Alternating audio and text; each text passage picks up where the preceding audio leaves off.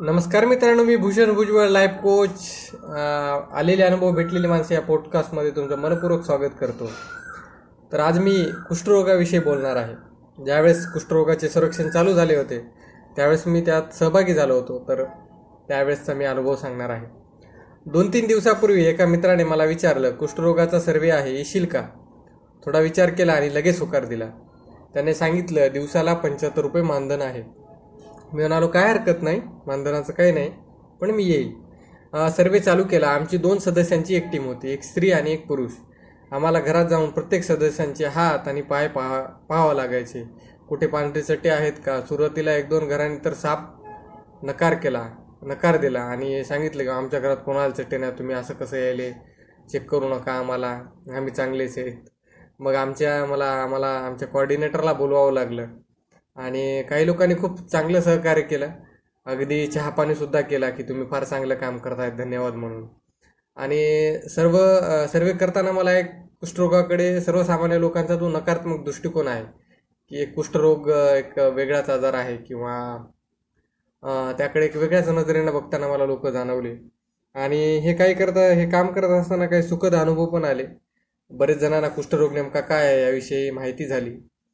या या मोहिमेदरम्यान मला बाबा आमटे यांच्या आनंदवनाची आठवण आली. त्यांनी सुरुवात कशी केली आणि आज त्यांच्यामुळे आज हजारो कुष्ठरोगी स्वाभिमानाने जीवन जगत आहेत.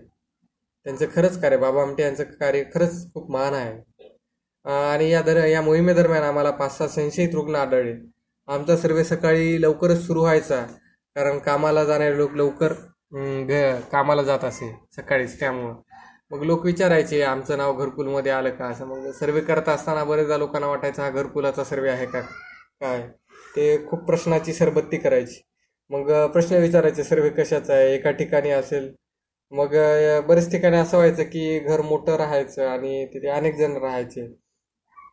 तर मग एकत्र कुटुंब असलं तरी सांगायचे बा नाही नाही आमचं घर वेगळं कुटुंब वेगळं आहे. आम्ही वेगळं राहतो वेगळं खातो. मग ते आम्हाला वेगळं घ्यावं लागायचं. सर्व दरम्यान सर्वसामान्य लोकांची काही भागातील आर्थिक परिस्थिती पण मला जाणवली. ती परिस्थिती खूपच बेताची होती. आणि काही ठिकाणी विटांनी रचलेली घरे होती. किंवा बरेच ठिकाणी जाणवलं की कमी जागेत म्हणजे वास्तव होतं ते. कमी जागेत राहणारे मोठे कुटुंबसुद्धा होते. घरी राहणारे म्हातारे आईवडील आणि मुलगा कामासाठी बाहेर गेलेला आहे.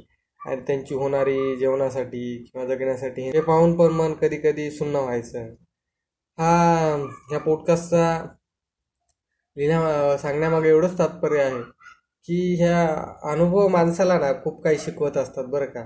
आणि ह्या जे कुष्ठरोगाच्या सर्व्हिसच्या दरम्यान ज्या लोकांनी सहकार्य केलं ते खरंच काही काही खूप सुखद अनुभव होते काही काही. आणि आजच्या पॉडकास्टमध्ये इथेच थांबूया. पुन्हा भेटूया नवीन पॉडकास्टच्या नवीन एपिसोडमध्ये त्या तात्पुरत्या. मनपूर्वक धन्यवाद. काळजी घ्या. सुरक्षित राहा